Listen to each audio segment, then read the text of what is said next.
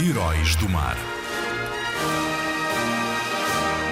O grande Sebastião Caboto nasceu em Veneza, em Itália. Não é um dos nossos, mas foi muito importante. Foi um navegador do século XVI que explorou a costa da América do Norte toda, partindo do sul, Flórida, território dos Estados Unidos da América. E foi até à foz do rio São Lourenço, no atual Canadá, bem mais a norte. O seu fantástico trabalho foi de tal maneira apreciado que, em sua homenagem, a estratégia de navegação custeando o litoral, ou seja, explorando a costa, recebeu o seu nome Cabotagem. Que grande trabalho, Sebastião!